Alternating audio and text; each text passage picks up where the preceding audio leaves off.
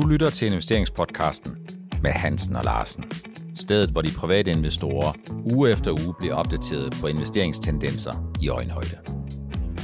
Velkommen til afsnit 133 af investeringspodcasten med Hansen og Larsen. Helge, der bliver gas på i dag. Det er et absolut fremragende program, som vi skal ind her, hvis jeg skal kigge på de emner, som jeg tror optager investorerne rigtig meget aktuelt. Ja, der er jo rigtig mange sådan globale øh, ting, der sker, som øh, optager investorerne, og store ting, og for verdensøkonomien, og, og så er der jo også en masse lige i lille Danmark her, der er noget selskabsspecifikt, som optager rigtig, rigtig mange investorer lige for tiden.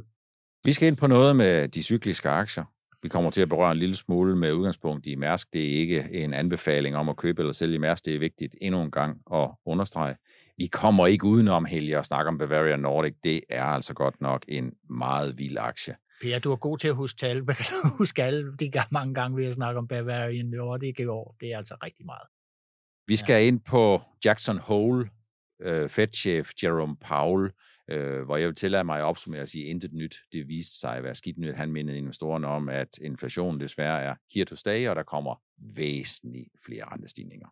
Og så øh, slutter vi af med at kigge en lille smule på, at danske life science-selskaber jo skubber et dollarboom foran sig i ind i øh, 2023, og det, tror, det tror jeg da, og det håber jeg, vi kommer til, ikke kun i det her afsnit, der hører meget mere til, men også i 2023, øh, når den hedging, de har lavet på et noget lavere niveau, den løber ud.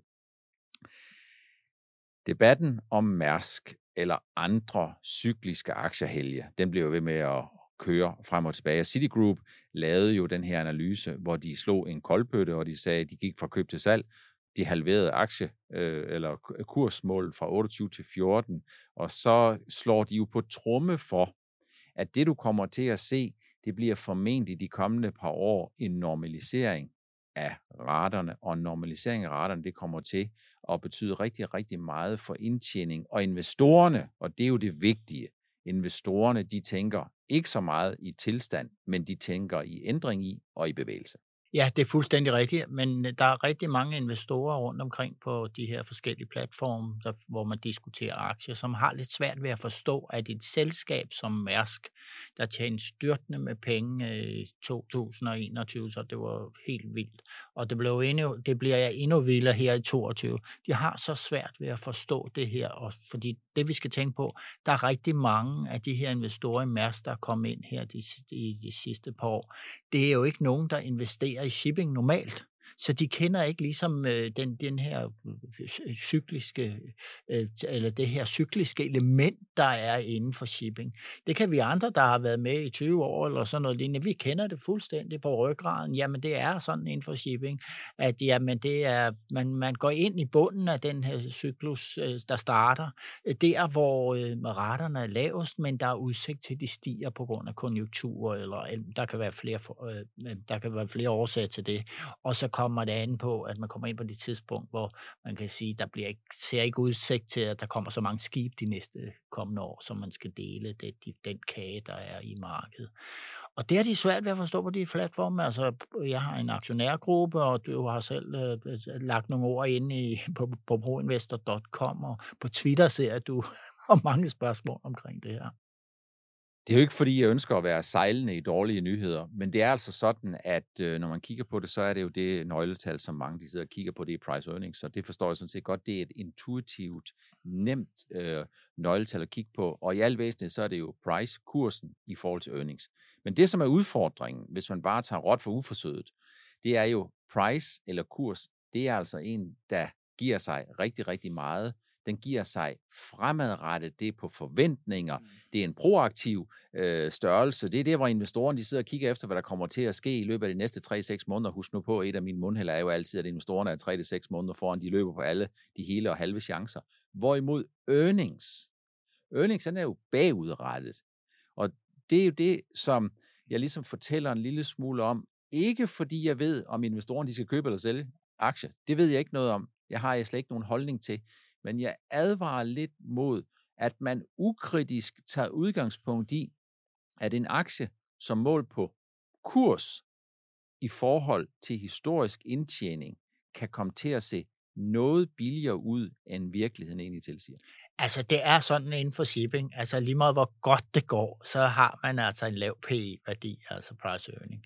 Det har man altid haft, og sådan er det. Og det er det, fordi at øh, de her konsensus PE, man kan lave for fremtiden, jamen altså, hvis det ser ud som om raterne falder, jamen så skal den jo ikke være mere og mere end, øh, eller så skal den ikke være andet end lav. Mm. Øh, og det er jo faktisk den situation, vi står i med Mærsk her. Ikke? Altså, vi står faktisk i en situation, jamen, det der er udsigt til raterne falder, jamen, så er det sådan, så øh, bliver øh, PE fremadrettet lav. Det er indiskutabelt sådan, at hvis man kigger på kursen i forhold til den historiske indtjening, og i forhold til indtjeningsforventningen 2022, så er det indiskutabelt, og det er altså ikke nogen anbefaling, men det er indiskutabelt, at prisfastsættelsen, den er lav. Ja, det er fuldstændig rigtigt. Men det, man skal huske på, det er de her bevægelige størrelser, som måske kan virke lidt omvendt. Det, som du egentlig, jeg vil høre dig sige, Helge, det er jo, at du køber faktisk de her selskaber på relativt dyre nøgletal. Og det gør du jo ikke, fordi at du ikke kan læse og skrive, men det gør du, fordi det, der sker, den her cykliske natur, de her udsvingsnatur, det er sådan, at når der er en lavkonjunktur, når der er lavvande i kassen, jamen så vil indtjening E være unaturligt lavt. Og hvis indtjening E, det man dividerer med, er unaturligt lavt, så P over E, det vil være unaturligt højt. Så derfor, cykliske aktier, dem køber man faktisk dyrt, fordi man køber på forventning op, at indtjening kommer til at eksplodere. Samtidig, ja. så sælger man faktisk de cykliske aktier kontraintuitivt ekstremt billigt, men det er jo fordi, det der E, det giver sig langt senere, end kursen allerede har givet sig.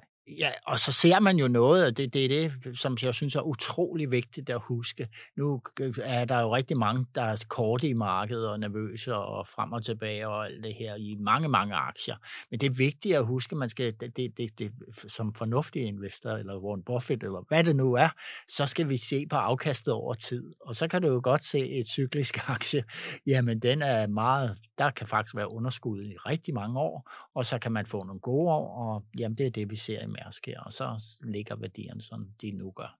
Det er vigtigt at huske på, at det er jo ikke fordi, jeg forsøger at belære investorerne om, hvad de skal gøre, men jeg forsøger at fortælle spillereglerne. Og spillereglerne, det er nogle gange nemmere at vinde i Ludo ved at kende spillereglerne, tilpasse sig spillereglerne, blive god til det, end at forsøge at ændre dem. Og det, der jo bevæger professionelle investorer, det er ændring i indtjeningsforventningerne. Så hvis det vi kommer til at se for cykliske aktier, og her er der Mærs som eksempel, men der er jo mange andre cykliske aktier, altså selskaber, der bevæger sig med konjunkturcykler i økonomien.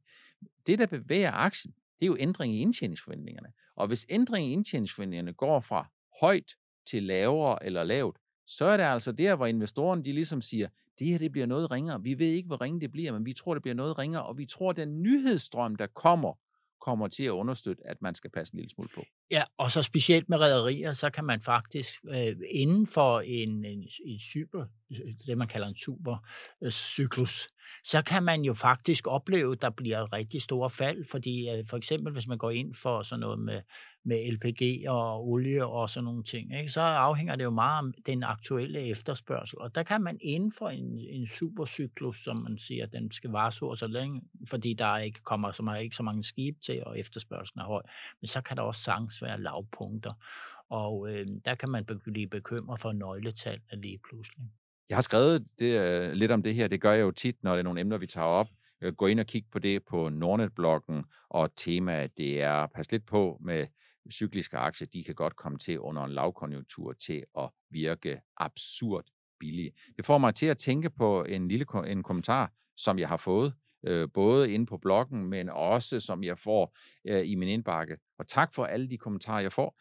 Øh, der er der nogen, der er lidt skuffet over, at øh, jeg kun tildeler Mærsk et syvtal efter øh, et, et 2022, som formentlig vil blive det bedste, de nogensinde kommer til at have formentlig vil blive det største overskud, et selskab nogensinde kommer til at få i Danmark. Og det er jo fordi, når jeg giver et syvtal, så er det ikke fordi, at jeg ikke godt kan se, at tallene ser fine ud, men når det er sådan, at Mærsk tjener alle de penge, som de tjener, så er det jo ikke fordi, at båden lige pludselig sejler som speedbåd, så er det jo fordi, det er jo konsekvensen af, at raterne på et tidspunkt var tidoblet, og de havde så meget med ombord på skibene, som der overhovedet var muligt, det vil sige forhold, som de selv stort set ingen indflydelse har på. Og det er jo sådan, Helge, at øh, du har jo en forkærlighed for øh, fodbold ude i, ude i Gladsaxe, øh, så er det jo sådan, at hvis Gladsaxe de vinder 3, 4, 5, 0 over et Serie 1-hold, så er det vel ikke sådan, så du bare tænker, hold da fest, det her det er det bedste resultat siden brødskiver. Det er fuldstændig, det er rigtig godt, god, det er et rigtig godt eksempel, det der en god sammenligning, så det vil jeg sige, ja, sådan er det. Men jeg vil sige, det med at give karakter til Mærsk, jamen til de kommende kvartaler kan du måske komme til at give øh, karakter for, at de har været ret tid i omhu gået ud og prøver at få lidt mere med i værdikæderne. og Sådan noget. Det er sådan noget, jeg kigger på med Mærsk. Jeg har sådan en, en lille grundbeholdning i en pension, og der kigger jeg meget på, jamen kan den, den, den måde, de positionerer sig med alle deres penge, kan det betyde, at de får en sådan mere jævn forretning. Øh, sådan ligesom DSV har. DSV selv, der, selvom det går, går dårligt i verden, så kører de altså med ret meget ikke? Så, og, og tjener gode penge. Ikke? Hvorimod rædderier har det straks sværere, hvis de sådan har, kun har det ben. Så det bliver spændende at se, om du kan komme op med en højere karakter om et års tid eller to jeg forsøger altid at give karakter efter den præstation, som man selv har indflydelse på, og jo ikke så meget fra udkommende faktorer. Jeg vil have dine gode tanker med øh, i øh, min hukommelse. Bavarian Nordic, Helge, hold da fast. Øh, vi havde, og som du selv siger, det er jo måske den hyppigste gæst øh, sammen med Tesla, øh, vi har haft i investeringspodcasten de sidste Øh, to år.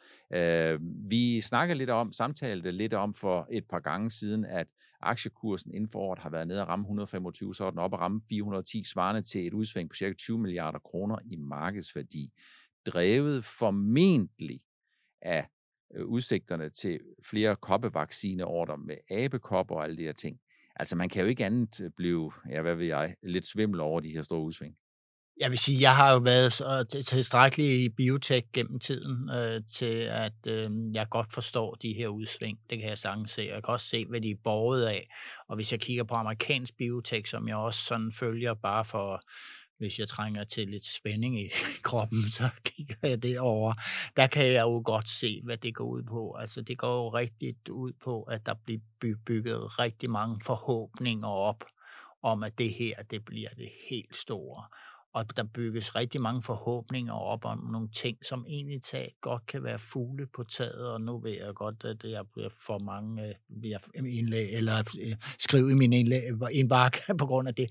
Men der er jo der er meget inden for biotek, der er, altså, eller i hvert fald Bavarian her, som er fugle på taget. Det er, vi skal jo se data, data, data på deres øh, RSV, vi skal se det på covid, vi skal se, og når vi siger data, data, data, så mener jeg gode data. Mm. Altså noget, der kan bygge på. Og det er jo det, når man ligesom vikler det ind i, man lige pludselig får øh, abekopper, og så vokser det, og så bliver det hele rodet sammen, og så er der masser, der styrter derind, for det skal nok blive rigtig, rigtig meget værd, den her. Ja, men øh, vi to er jo meget positive på business casen, øh, fundamentalt og grundlæggende. Men øh, vi kan godt være meget skeptiske på de kursudsving, der sker, og sådan stille spørgsmålstegn. Er det nu bærbart, det her? Og der er jo mange shorter i, det giver, og det er der i biotek generelt, og det giver meget uro. Og sådan nogle udsving på, man tager 20 procent og 10 procent, jamen det er altså ikke usædvanligt i biotek, når, når, når det er noget biotek, der lige er inde i varmen hos investorerne. Jeg synes, at kursudsvingene i Bavarian Nordic er helt vanvittigt. Det, det må jeg nødt til at sige. Det er plus minus 5 procent, det er jo uden der kommer nyheder. Kommer der så nyheder, så kan det være plus minus 10 procent, eller det, der er værre, så i, i øh, den her uge, husk nu på, at vi optager onsdag forud for udsendelse torsdag, så, jamen, så har vi jo et, et par dage oplevet minus 10 procent. Øh, og den er vel over de to dage, hvis man lægger renter og rentes rente sammen, så var det næsten 25 procent ned. Øh, og det skyldes vel øh, dels efterbrænderen efter en meget stor optur, men det skyldes vel også, at Pfizer er kommet ud med nogle gode fase 3-data på en RSV, og så skyldes det måske nogen, der begynder at kigge på, at nogen siger, at abekopper måske er ved at toppe lidt ud, der får nogen til at tænke, at det, der har været aktiens kortsigtede brændstof, det har været ordre, og de, den lange række af opjusteringer, som det jo faktisk er kommet i Bavarian Nordic, og så er vi fuldstændig tilbage til øh, temaet omkring det, som driver en aktiekurs kortsigtet, det er jo ændringer i indtjeningsforeningerne, fuldstændig på samme måde, som det gør sig gældende for AP Møller Mærsk, kan man bare sige, når man kigger på Bavarian Nordic, så er udsvingene, de er så noget, der ligner en, en, en faktor 2-3 gange noget, der er meget stort. Der er et andet element, og jeg skal så lige rose dig for den opsummering, du havde her. Øh, du har jo udgivet den både på Nordnet, men vi har også lagt den på ProInvestor, øh, den her opsummering, du har på årsagen, øh, årsagen til fald. Jeg skal også sige til det nylige fald, og jeg vil også sige, at der er andre årsager til det, sådan rent psykologisk art.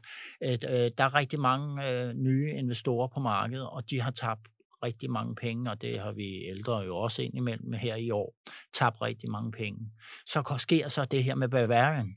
Så jeg tænker man, så løber vi, så lige pludselig kommer den her lemming så er der rigtig mange, der løber den samme vej, og nu skal de ind og genvinde det her, og, og i det øjeblik, at um, øh, aktien stiger voldsomt, så, så skriver de alle mulige steder på de her boards, der skriver de så, og nu har jeg tjent det hjem, jeg tabte i foråret, og de har taget den, her, det er en meget bedre aktie end den anden, som de tabte på, og alt det der, så men det, det er jo kort penge, og øh, der er rigtig mange, der ikke har været i biotech før. Og de bliver, det, det kan man i hvert fald se på den måde, de, de, de, de, de, de skriver og svarer på spørgsmål inde på de her boards i debatterne. Øh, og så bliver de jo ganske gevaldigt forskrækket, når tingene ikke udvikler sig, som de her forhåbninger, de her har. Og det er jo også med til at skubbe bølgen. Ikke? Altså, der er mange paniksalg, der er mange stop-losses, der bliver udløst løbet ja. en dag. Og øh, så kan jeg godt se, at så, så er der bare en, der skal skrive bunden nede i 125 eller et eller andet, så bliver der endnu flere, der er nervøse. Ikke? Ja. Så den er meget dreven af event, men også meget, meget stor nervøsitet hos de investorer, der er med i, og ikke har været prøvet at være med i sådan noget før.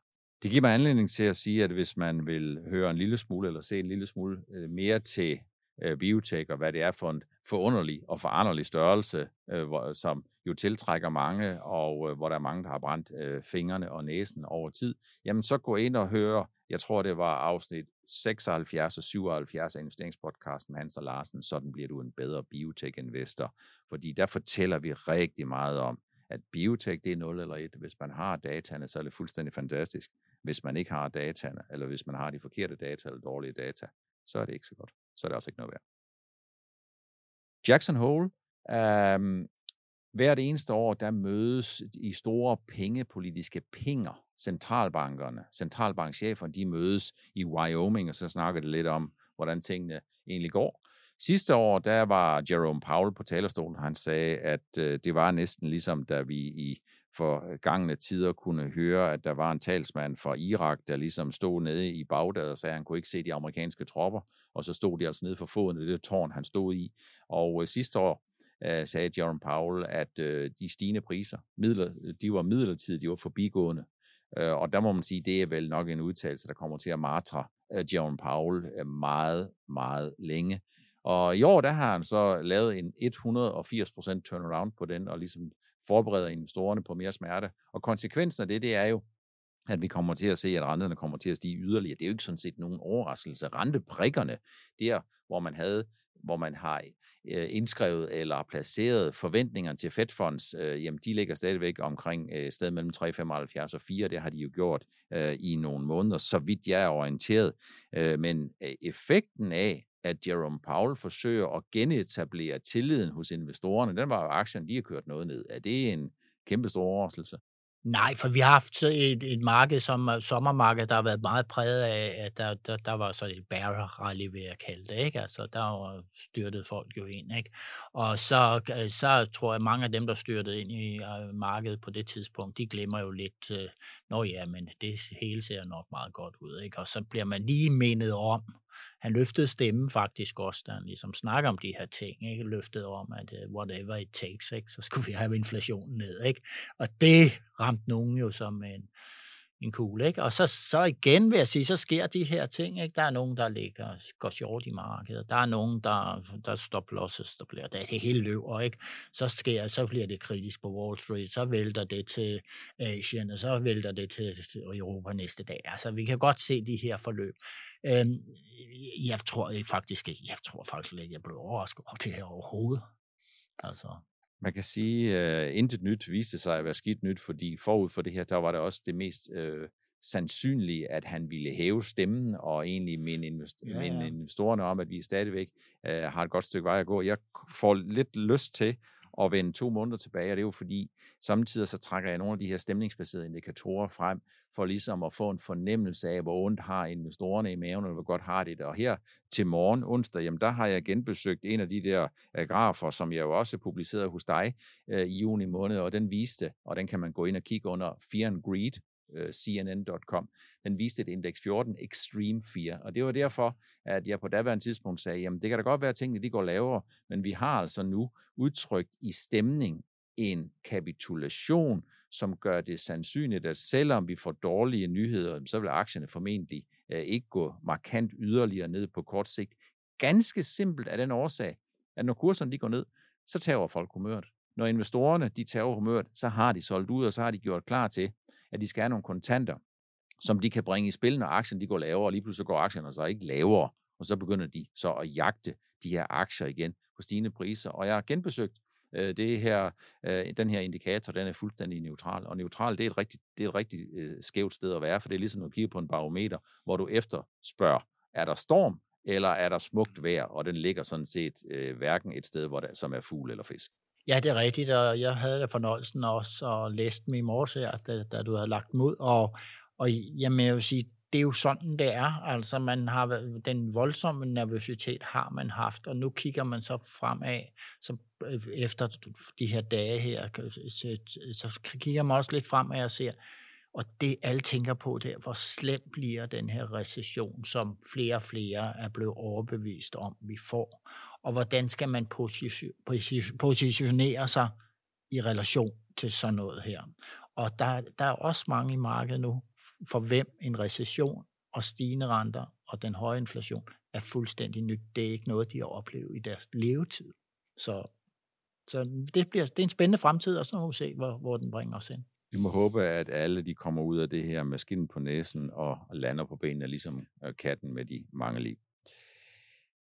Alt er jo ikke øh, gråt i gråt, hvis man kigger ind i 2023 helge. Danske life science-selskaber, de skubber jo sådan en dollarboom foran sig. Når jeg kigger på de regnskaber, der har været for de selskaber, som har USA som hovedmarked og US dollar som hovedfaktureringsvaluta, eller, nogen, eller sælger i nogle valutaer, der følger dollaren mere eller mindre slavisk, så må man jo sige, at øh, vi har ikke fået noget boom derfra i 2022, og det er jo fuldstændig helt efter bogen, fordi hvis man er et selskab, der sælger sin dollarindgang, på kort sigt til 6,5, og eller dollarkursen ligger 7,5, så får man rent regnskabsteknisk, der får man jo et tab, og der ser det ud, som om det er en finansiel udgift. Men på et eller andet tidspunkt, så tørrer den her øh, hedging ud, når vi kommer ind i 2023, hvor selskaberne Novo Nordisk, Lundbæk, Ambu og hvad det ellers findes, som jo foretager en hedging, en valutaafdækning 6-12 måneder ud i tiden, forskelligt fra selskab til selskab, og forskelligt fra selskab til selskab og valuta til valuta, jamen så kommer vi jo til det ved vi jo sådan set allerede nu, så kommer der jo sådan et valuta-boom i 2023, gør det ikke det? Jo, det er sådan en, det er faktisk sådan en god regel, der er i det inden for det her. Så det, det bliver altså rigtig, rigtig spændende at se, og der er rigtig mange, der sådan tænker, øh, eller siger til mig, Nå Helge, du er så, ja, du ikke overvægtig i medicinal og alt det her? Jamen, jeg er overvægtet i dansk medicinal med, med, med Novo og Genmap, og så har jeg sådan rundt omkring pensionerne lidt også af de andre life science selskaber. Og øh, jamen, det er jo rigtig gode i recessionstider, øh, fordi medicin skal man bruge uagtet hvad, men at jeg så samtidig kan se, at jeg får en rigtig god gevinst på, på eller selskaberne får det på dollaren, det, det, det kan jeg kun glæde mig. Altså hvis man har så stor en dollarindgang, og man har flere dollarindtægter, end man har dollar øh, omkostninger, så er der vel, så har man jo et rigtigt dollargrin på. Det er jo ikke øh, så mærkeligt, men det der vel egentlig er afgørende, Helge, det er ikke kun tilstanden, om vi, øh, om, hvor vi kommer hen, men det er også om analytikerne i tilstrækkelig omfang ved, at hovedparten af de her selskaber faktisk ret nøjagtigt kender 2023 i den forstand, at de kender hovedparten af deres dollar hedging i 2023, men de ved selvfølgelig ikke ned til syvende og sidst, hvor mange varer de ender med at sælge. Det er selvfølgelig rigtigt nok, og, og, men jeg, jeg synes øh, generelt, for eksempel inden for, for Genmap, der er, må jeg sige, vores Genmap-chat inde på ProInvestor, der sidder man hele tiden og har gjort det over og regner gange og dividerer. Der er rigtig mange af mine øh, brugere derinde, der har regneark, hvor som de løfter op og ned, alt det, hvad kursen er på dollaren, og så, øh, og så prøver de at beregne, hvordan hedgningen ligger. Det er straks sværere at komme ind i maskinrummet i virksomheden og se, hvordan de bevæger, hvordan de klarer alt det med valutaafdækningen. Og det skal også lige siges med Novo, de har jo, jeg ved ikke, hvor mange valutaer i hele verden, de skal tage hensyn til, ikke? Men, øh, Dollaren er den vigtigste. Jo, det er selvfølgelig helt klart. Det er vel sådan set det samme, Helge, hvis vi kigger på rædderierne, hvis man kigger på Norden ja, og på Torm, og de øh, får jo også øh, øh, en massiv fordel af det her. Jeg ved ikke, Mærsk, øh, de rapporterer jo sådan set i dollar. Ja. Øh, så det er måske ikke nødvendigvis sådan et, et, et, et helt det samme billede, men, mm. men udfordringen er vel for nogle af rædderierne, at der kan du måske ikke have en så klar fornemmelse for, hvor meget du skal dække af.